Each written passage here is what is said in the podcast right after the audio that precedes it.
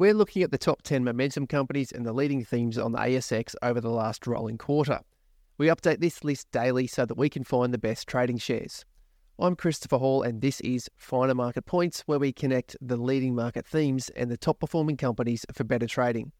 Looking at the top 10 momentum companies for the 25th of July 2023, we start off in 10th place with EROAD Limited. ERD is a ticker. They've gained 20% over the last quarter.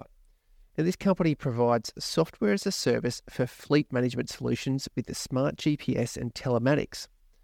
And that's provided across Australia, New Zealand, and North America, headquartered over in Albany in New Zealand. Ninth place is AW1, American West Metals. They've gained 41% over the last quarter. AW1 are the copper focused miner over in North America. They have the Storm Copper Project in Nunavut, Canada, Zinc Copper Indium Deposit in West Desert, and the Copper Warrior Project in Utah, USA. Eighth place is MVP Medical Developments, gaining 78% for the quarter. MVP manufacture and distribute both pharmaceutical drugs and medical equipment as well as veterinary equipment. The Penthrox drug is the most well known drug, and the medical devices and veterinary products are sold across Australia, Europe, and Asia. Seventh place is AZS Azure Minerals. AZS are the miner over in Western Australia with a focus on lithium and nickel. They've gained 33% for the quarter. Sixth place is Besra Gold. Besra Gold are a gold focused miner with operations in Bau goldfields in East Malaysia.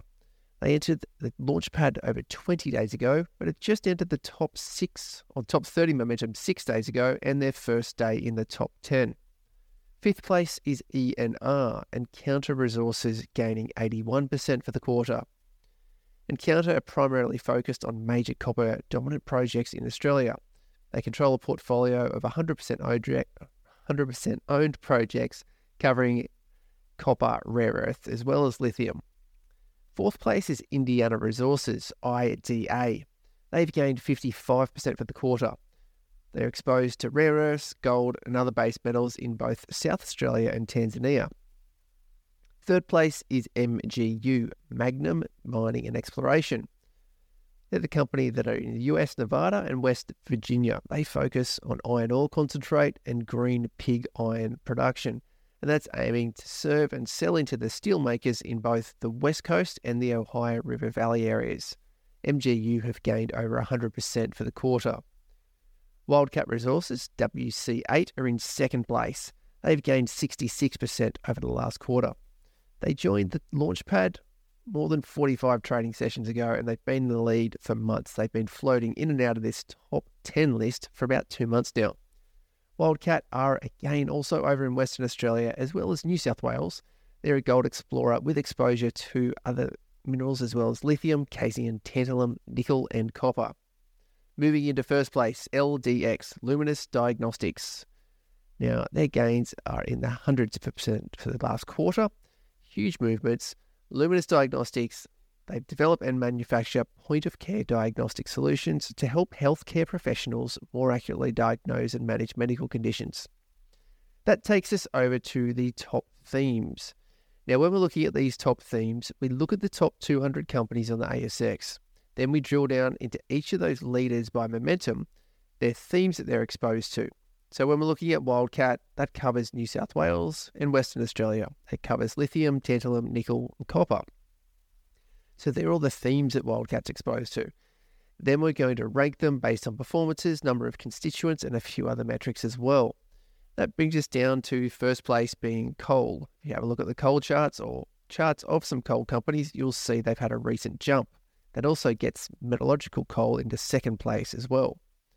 Third is index heavyweights from the energy resources. So we're looking at coal as well as the likes of Woodside, Santos, and other oil and gas providers. That leads us into fourth place. We've got oil and gas services. So they're servicing the other companies that are in those heavyweights, the Woodsides, the Santoses, and the like, that make up third place, as well as other ones that are, say, offshore drilling rigs, onshore drilling as well, but they're servicing into oil and gas as well as the terminals. So think of shipping and those LNG terminals that are taking LNG internationally or the export services. Fifth place is iron ore. And then we've got six diversified capital financial capital markets. So we're looking at fund managers, custodians, those who provide services into the financial capital markets, as well as those primarily doing fundraisers and the like. Seventh place, we've got producing mineral output, being the larger miners on the ASX. They're producing, they're selling. They're not the smaller caps that generally fill out the top 10 that we've talked about just before. Eighth place, US dollar exposed companies. Ninth, market proxies. That's when we see the market going up, tend to see listed investment companies that have rather diversified, balanced portfolios that somewhat mimic the indices, as well as exchange traded funds that definitely track and monitor the indices. They fill up market proxies. It's odd when we see them in the top 10 from a thematic because it means that there generally hasn't been a solid movement or a consistent movement for many other themes. So it's rare to see them in here, and it's kind of a state of the market. Doesn't last for long. 10th place are industrial listed property trusts. So think of a Bunnings warehouse, or more so like a Amazon delivery uh, warehouse where used for industrial purposes. They've increased in value dramatically in the last two or three years, and really interesting to look up how that whole market's been performing. Now that we're outside of the top 10, it's worth having a look at the ones that are heavily represented with a large number of constituents in today's rankings. We've got wealth management and financial planning. There are 27 constituents in that leading theme mining services, which carries over with a bit of oil and gas services. Often the companies are in both spots. Fourth place, oil and gas services. 17th place for the mining services, but a solid 29 constituents in that theme. And then energy. So we're going a broader base here. We're Not just coal, not just met coal, they're in first and second place, and not just the producers, the oil and gas that took out third place.